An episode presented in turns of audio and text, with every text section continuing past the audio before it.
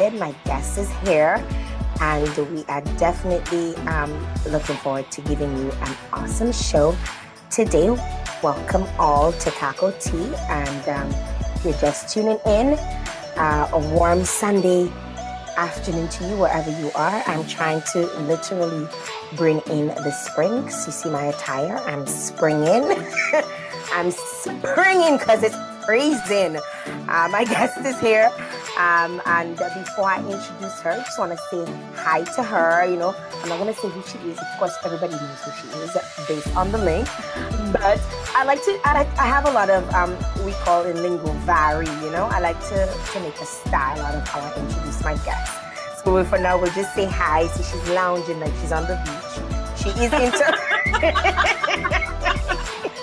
Oh my goodness. She is in Toronto in the cold, so don't let that fool you. and, and, and she's trying to stay warm like like all of us. Um, it is spring and we have we still have um, close to zero degree weather.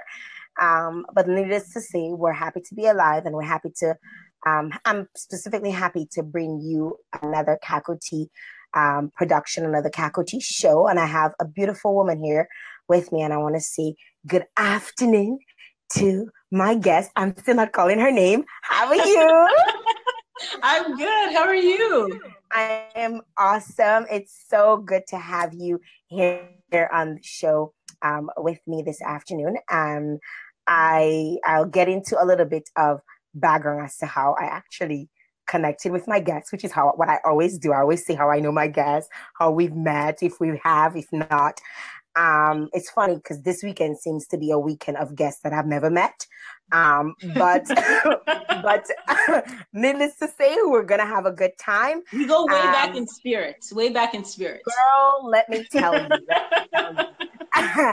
um, I first of all, I uh, just want to tell all the viewers if you're just locking on, um, I like to encourage you to share the link so other folks can actually uh, get in on the conversation along with you and and feel free to ask your questions like i always say every single time um, the guests can choose whether or not to answer your questions. I tend to pop up the questions on the screen so you can see them and you'll tell, and the guests will answer and we will keep the conversation nice and going. And but I also want to encourage you to share the link. I want to say special good afternoon to my family who has been super super supportive they're actually they're viewing right now and uh, they're downstairs but they're viewing and uh, i want to say good afternoon to sasha and and miss justina and claire and jojo and my baby Jay. I've never actually told the public his name yet. So one of these days they'll know his name. And, really? You haven't um, said his name yet? No, I haven't I haven't told the ah. world his name as yet. Um, a few people know his name, but not too many people. Um, but I want to say, you know, good afternoon to all of them downstairs um, who are tuned in right now. And today, I want to say special welcome to uh, another Black entrepreneur beauty who's joining us right here in Toronto. And um, she has a very interesting story. And I'm so happy that she chose to come on the show and she can share with you and, and give you some insight. Uh, she studied uh, biotechnology, but always had a passion for art. After purchasing her apartment, she started decorating her 800 square foot space, which gained her popularity through her social media um, blog. She's the owner of 800 square foot, an entire interior designing company and a shop called the apartment, which is uh, a shoppable space. I, I want to know about that shoppable space in downtown Toronto. And she is also a regular on the number one daytime show, Canada's City Line, and recently featured on Flare magazine. Welcome, the beautiful Nikki O'Neill. Hello, hi, Nikki. Guys. Hi, hi, hi, Jill. How are you? I am doing fantastic. I am so so happy to have you here. Thanks I'm going to so tell me on your show. Thank you very much. I mean, I'm going to tell people how how I know you and how we met. Um, so I, since being um, since giving birth to my son, I have been watching a lot of daytime TV, and I see these black beautiful girl with big eyes, you know, um, on on Canada's City Line, um, Tracy Marshall, and you, she, she just actually celebrated her birthday. She happens to be an Aquarian like myself, and I'm just my spirit just said to me, send her a message. It's a very stalkerish move. Um, it is a very stalker. So I went, I'm I'm looking at her on TV and I I just Googled her name. You know, as a matter of fact, they did not show your name um, again during the segment. They only showed it once. So I kind of missed the spelling and, and I kept typing in N I C K Y. I'm looking, I'm looking, and I'm like, you know what? Right, right. I went on City Line and I researched, I looked, looked like I literally had to look through different, different programs to find her. And then I found her and I was like, okay, here goes the stalker. I found her on Facebook and I'm like, I'm gonna send her a message and just hope that she responds. And guess what? She responded, which I'm surprised is- you even you even found me because my name is N I K E, which is like Nike. Dude, and my last name is O'Neill, which is like online. So I'm surprised. Good skill, dude. dude, I searched you out, and and and she, I, I didn't even think she would respond. I didn't think you would have responded, and you responded in like less than no time and she's like oh, here's my number you can call me and then i'm like well okay. And we we spoke and you wanted to know where my headspace was and the show hadn't launched yet.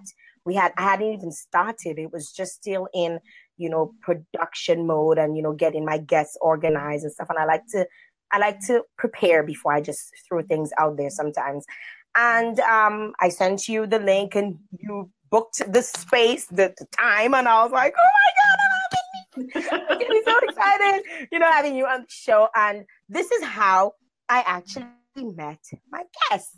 So it's an interesting story, and I'm so happy to have you here um, with me on Kako Tea. And I want to know who is Nikki O'Neill?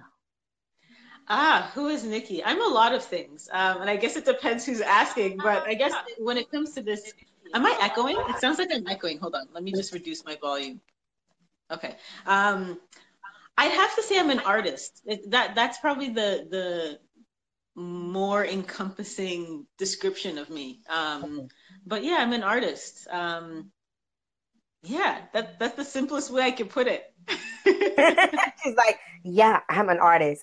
Um, you did study um, biotechnology. Um, why did you go into biotechnology and all of a sudden now you're an artist? No, know, I'm a give designer, us a story. Yeah. an artist. um, you know what? I grew up in a traditional African family. Um, so mm. anything in the arts was a hobby. You know, I like I could never imagine waking up and telling my mom that hey, I'm going to be an artist or I'm going to be a designer. She'd be like, a designer? What is that? With her African accent, you know? I was I was about to tell you, tell it to me exactly how she would say it. yeah, so um so me telling my parents that I wanted to be in my in in in my culture, like there's few, I'm sure in a lot of cultures, it's not just African or Caribbean cultures, but there's few um careers that are acceptable. You could be a doctor, you could be a lawyer, you could be an engineer. That's pretty much it. Maybe an accountant. And then that's pretty much it. Everything else is kind of like, oh, you know. So eh, following anything artistic, although I've always been artistic, even growing up, I remember um, I was always painting or drawing or doing something. So my family always knew I was artistic. But to, you know, say that I want to now pursue that as a career, that wasn't really something that was um, acceptable or encouraged in my home. So um, I studied, I actually wanted to be a plastic surgeon. It was the, I, you know what it was? I, so I picked being a doctor and then I decided, okay, if I'm going to be a doctor, what is the most artistic, right, creative way? So let me, you know, fix people's faces. No, but you know what? I, I figured I'd be a maxillofacial um, surgeon, which is a surgeon that reconstructs. So it's not like a vanity sort of plastic surgeon. It's like helping okay. people. But okay. um, after you know studying a little bit, and I, I actually shadowed a, a, surgeon, and I was just like, no, I, I don't want to live this life. Like, so I decided that I was going to go into biotech and working in pharma for um, six or seven years and hating it. I just decided to uh, take a leap. Um, it's funny you you'd say that. It's funny you'd say that because um, when initially my parents wanted me to become a dentist, and I worked at a dental office, and I was like, uh, watching staring on people's mouths is not for me. right. Not for me, you know. Um, so that took a, a curve. Um, uh, so it's interesting that you, you know, um, you have that story, and that is actually the story for a lot of Caribbean because I'm, you know, I'm Caribbean. A lot of right. Caribbean um, students or a lot of Caribbean young people would say, "Hey, my parents would not um, even give me the two time a day if they heard I was going to do anything else, which wasn't a doctor, a lawyer, or an engineer, right? right? And um, I remember when I told my dad that I was going to go to school to do aesthetics and then medical aesthetics. He goes, "What? You want to go and clean people's foot for the rest of your life?" that's, what he, that's, he, said, right? Oh man. Uh, he's like, I am, and he's he, the man didn't speak to me for four years. I kid you not, because wow. he in his head, he's like, um, how could you be planning on cleaning people's foot? And he did not understand that, hey, it was a process. I wanted to do the aesthetics and I wanted to do the medical, and you know, so they did, they don't really get that, and right. it's They're very old fashioned and something you know? that doesn't seem to want to change. Um, right. For you, you've experienced that, and we in the Caribbean have experienced. I want to know a little bit about your your background, your family background. In what sense? What do you want to know? like your, your mom, your parents, you know, growing up. What was life like for you? Um, well, we have a we have a big family. It's uh, I am the second oldest of five kids. So big, big family. I have an older brother, and then there's two boys after me, and then I my the youngest is a girl, my sister, who's actually traveling the world right now. It's super amazing. But um, yeah, growing up was we were um, we grew up very religious. So every morning we would my dad would ring this like massive bell. Like at 7 a.m in the morning he would ring this bell to wake everybody up. And we would all come to the living room and we would all pray together. And you know what? It's funny because now i'm like a morning person. I cannot sleep past five o'clock. So i always wake up. Mind you i'm not i don't have like P, uh, ptsd from like ringing bells or anything but I'm, I'm you probably do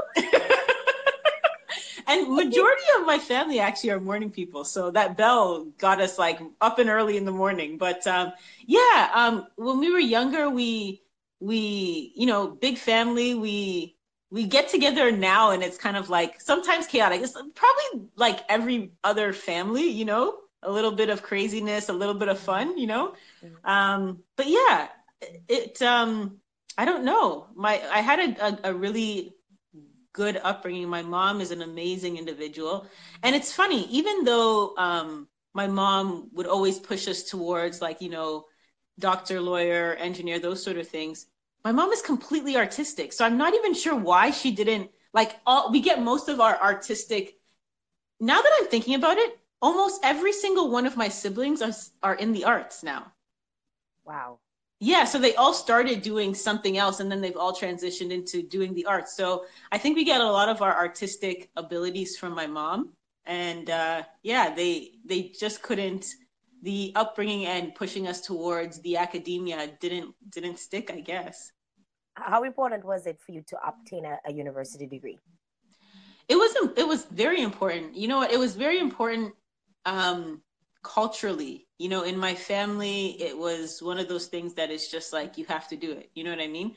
For me on a personal level i didn't it wasn't so important to me because i was you know as a kid you just kind of do what your parents tell you to do you know? Mm-hmm. um, it was important um, now that i look back i see that it, it was extremely important for me even though i studied biotechnology and it had nothing it has nothing to do so much with what i do today um, there were there are skills like analytical skills and the way that i think is i can attribute to the fact that i had this uh, that i excuse me that i had this um, education you know what i mean so i think in general, education is extremely important. And even more so than education, I would probably say knowledge, because you can you can obtain knowledge, especially with the internet now. You can obtain all sorts of um, information and knowledge, and I think that is that's what's important. You know, to know yourself and to know the world around you and how to navigate that. I think is extremely important. Mm, that's that's awesome. You have your cocoa tea. You have your you have your cocoa tea. I have, I have my tea. I have my tea. Okay. Yeah. Okay, Our cup good. looks almost the same. I know. I know. Yours is longer. Mine's short. Mine is You I'm a longer. short Yeah. girl. I'm a short girl. Um, why did you decide to actually become a, a designer? Because you could having an artistic background and of course studying biotechnology, you could have said, okay, I've done what my parents wanted to wanted me to do, and now I'm going to walk my own path. Um, why did you specifically pick interior design? Because you could have said, I want to be the next um, Michelangelo, or I want to be, you know, you could have you could have picked anything. You could have said, I want to um, be a makeup artist. I want to so many different things. Why interior designing specifically? Um, you know what? I and I know this this probably sounds really romantic and fluffy and all that sort of stuff, but I, I really believe that it chose me. You know, like I before I started decorating or designing or anything like that, I would paint like it was it was kind of like my release. I would paint and I would sculpt and all my electives in school, even though I was studying sciences, all my electives were art classes and artistic sort of classes. So those taught me a lot of the techniques, and I would do those things to kind of release stress or release anything that I felt. Um, and when I bought my first place, my medium just changed. So my home became my canvas, and you know, furniture and fabrics and paint um, became my brushes and you know things that I worked with. So it's um, it was just another way for me to release, another way for me to kind of express myself. And when other people saw and they asked me to do their own space, it, it actually was difficult at the beginning, only because their the canvas now is their home.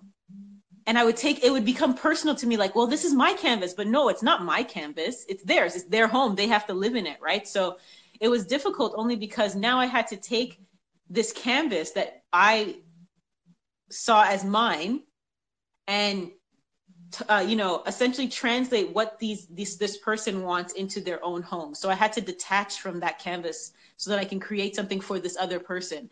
Um, but yeah when i when i think back and i think about um, how i kind of found myself in design it it kind of found me and and that's where i am today. I really, I really like that you said that because I, I, rem- I know sometimes people try to go into somebody's space and let's say you're gonna fix it and you have your idea of how you want it to be, but you have to also realize, hey, at the end of the day, you're not gonna live there. After they pay you your check, you're gone, and they have to sit and enjoy the space. It's almost like you have to get into the person's brain and Right. see things how they want it to be. And it's funny because I, I share the similar sentiments or similar things with you in the sense of of designing. I cannot do graphic design work, but I can tell you when something like I can tell you exactly how I want it to look and right like get it into your head and you can understand exactly what I am and sometimes my my guys that work with me they're always like how do you explain to us? And we actually get it. You know they they always find it mind boggling how I do that. But it- it's an interesting thing to have and it, it only it takes being creative to actually be able to get into somebody's mind and put their space how you how they want it to be. Right. Because they could absolutely hate it. Are you ever terrified that somebody's gonna say, um, I don't like that? Um, no, not so much. I mean, usually when I walk into people's spaces, it's pretty terrible to begin with. I know that's really wrong to say, but it's pretty bad to begin with. So anything really I that I do would be would be better. No. But no, but you know what? There's a process I guess I kind of go through. So once I've kind of met somebody and spent some time with it, spent some time with them, I think my first when I first meet somebody or when I do my initial consultation, majority of the time is not spent talking about design actually. Uh, the majority of the time is spent me getting to know this person. And in me getting to know the person and having them walk me through their space and them telling me what they like and what they don't like and how they live like a day in the life of i can kind of rearrange things in my head and, and remove things from the space and kind of by the time i've done that interaction with them i pretty much know how the space looks you know? So so i'm not really afraid in terms of how it will look at the end because I've I spend a good amount of time getting to know the individual. So I really no, and I mean, and I mean, at the same time, there's always a back and forth. So it's never like I just say, okay, this is what you're getting, and that's it, you know, and put my foot yeah. down. I mean, don't get me wrong. There's times where I have to say no to people and be like, no, you're not keeping that ugly couch that's been here for 18 years, you know.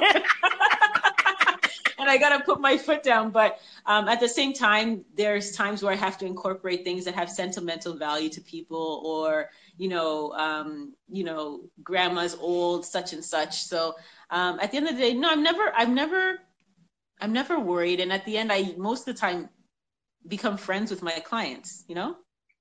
Now, describe to me because you've said you know you're you have to sort of spend some time with them. I want to know when you do speak to somebody, what do you do? Do you go back and you draw up something and you say, "That's what I'm going to offer you. That's what I'm going to show you. Does it naturally click and you say, oh, that's what I'm going to do? That's how I'm going to change this. Are you able to like communicate that with them right off the top of, of the bat? Uh, you know what? It's, it depends. Everybody's different. Sometimes you go in and you meet somebody and they know exactly what they like. They know their style. They know exactly what they like. And they, they might even like design and want to be part of the process. So in that case, it's more of a teamwork sort of effort. You go in, they know what they want, and they just need someone to kind of filter certain things through. Um, but then you go and you meet people that don't know what they like. They don't know what their style is. They don't they don't want anything to do with the process. And I actually, to be honest, I actually prefer working with those people because essentially they just leave it up to you and you can just be creative. It's kind of like a blank canvas that you have your way with. So, um, but everybody's different. So there's no one formula. But I think the important part is getting to know who it is that I'm creating the space for. And once I understand who that person is, what's what their values are, um, how they're going to use the space, then everything else is easy. Everything else is just like painting, you know. Mm. Yeah. Tell us a little bit about your store. Oh, I want to know all there is to know because it's funny that um, I, in researching you because again we have not met so all of my information is through research and stuff um, you have a, a shoppable store explain yes. to us what that is okay so um, my shop is called the apartment it's a pop-up shop so it's not open all the time but it's a pop-up shop called the apartment and the apartment is a physical apartment like an, a legit apartment where everything from the furniture to the art on the walls, to the food in the fridge, to the clothes in the closet, to everything is purchasable. So you can go in and literally shop someone's lifestyle. So I create um, this space around a character.